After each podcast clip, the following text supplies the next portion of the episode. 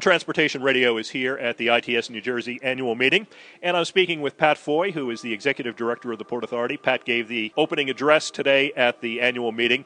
Pat, obviously, a lot of what you were talking about to this group was about technology. When it comes to the Port Authority, what are some of the challenges with making technology part of the DNA, as you talked about? Well, look, I, I think that uh, there's been radical change in uh, technology and software and systems over the last 5, 10, 20 years. And it's important that agencies like mine and others make incorporation of the latest technology, customer service enhancements, etc., part of the DNA of every project that we do and not an add on at, at, at, the last minute. Incorporating that into DNA is a challenge because uh, DNA doesn't change easily. Uh, but we and other agencies have incorporated resiliency, obviously, following Superstorm Sandy and other events around the country and the world. And we've got to do the same thing with respect to intelligent transportation systems and innovation in general. I would imagine one of the challenges with incorporating technology in many of the Port Authority facilities is that they are legacy facilities. They were built long before the technology that we have available today was even considered. What are some of the ways that you can incorporate that technology into these legacy systems and in new systems that are being built, such as the new Goethals Bridge? Bernie, it's, it's, it's, a great question. Obviously, if you're building a, a new train system, if you're building a new bridge, you can incorporate these things from day one of planning.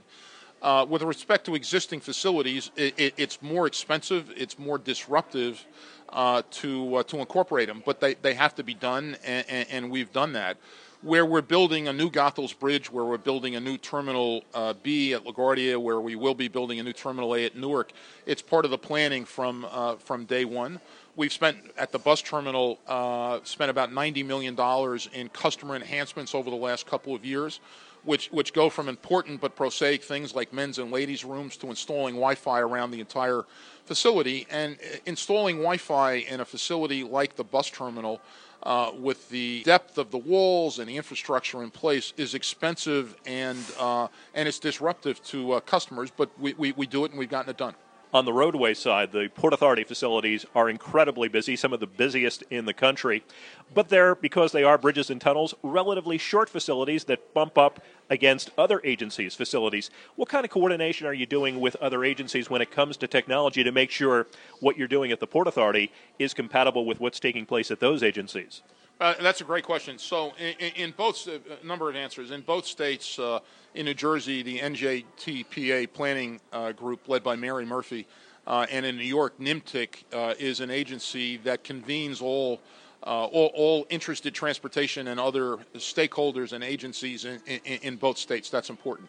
At the Port Authority last November, about a year ago, we created an agency operations center in Jersey City where we're working with all of our transportation partners in New York and, and in New Jersey on a daily basis, not just when there's a crisis or an emergency the relationships with the MTA, with New Jersey Transit, with New York State Thruway, with New Jersey Turnpike are, are incredibly important, as well as the law enforcement relationships, federal, state, and local, are incredibly important we, we, we meet, we practice, we do drills with uh, those agencies and law enforcement agencies all the time over the course of a year. This isn't quite coordination, but when it comes to the private sector, they're the ones who are leading the way with a lot of the technology that's being developed. How do you keep up with the frequent innovations that the private sector is coming up with to make sure, again, that the Port Authority is compatible with what they're uh, offering? It's a good question. The uh, public agencies are generally not technology innovators.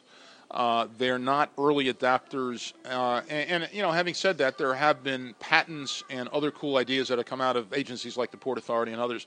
But, but in general, uh, those will be private sector uh, driven. Uh, we, uh, for instance, on the technology side, we have a chief technology officer, Rob Galvin, who frankly is uh, the most able chief technology officer in a public agency I, have met. I'm, I'm delighted to have him. I advocated hard for him to be uh, to be hired. So it's the quality of the people uh, you get. Uh, and, and, their dedication is, is a, is, a, large part of it. Beyond that, the uh, the private sector will generally be a, a, a customer of uh, technology firms, large and small uh, in, in all sorts of uh, in all sorts of areas. That's a uh, that's a situation which is fraught with hazards. Uh, because one has to make sure that one's paying a, a fair price, that the technology is going to deliver what it uh, what, what it promised. but the the private sector will be the sup- the supplier of those software systems and services. One of the topics that's going to be a big discussion today is connected and autonomous vehicles. What is the Port Authority doing when it comes to that? Well, we're, we're studying it very closely. We're looking at it across all our facilities, especially the bus terminal, because as I mentioned, the opportunity to have platoon buses, which I think may be the first opportunity at, at, at a new Port Authority bus terminal, uh, could uh, enhance the commuter experience, uh, shorten the ride. Uh, by reducing headways, the, the distance between uh, between buses, and doing that safely. Frankly, we could have a similar impact on path as uh, positive train control PC, PTC is installed by the federally required deadline of the end of of 2018. So we're, we're going to be we're looking at all of those technologies in all of our existing facilities, and particularly new facilities like the work that Path is doing on PTC and the new bus terminal that we're in the process of beginning to plan for. We've been speaking with Pat Foye, the executive director of the Port Authority of New York and New Jersey. Pat, thank you so much for your time. Thank you very much.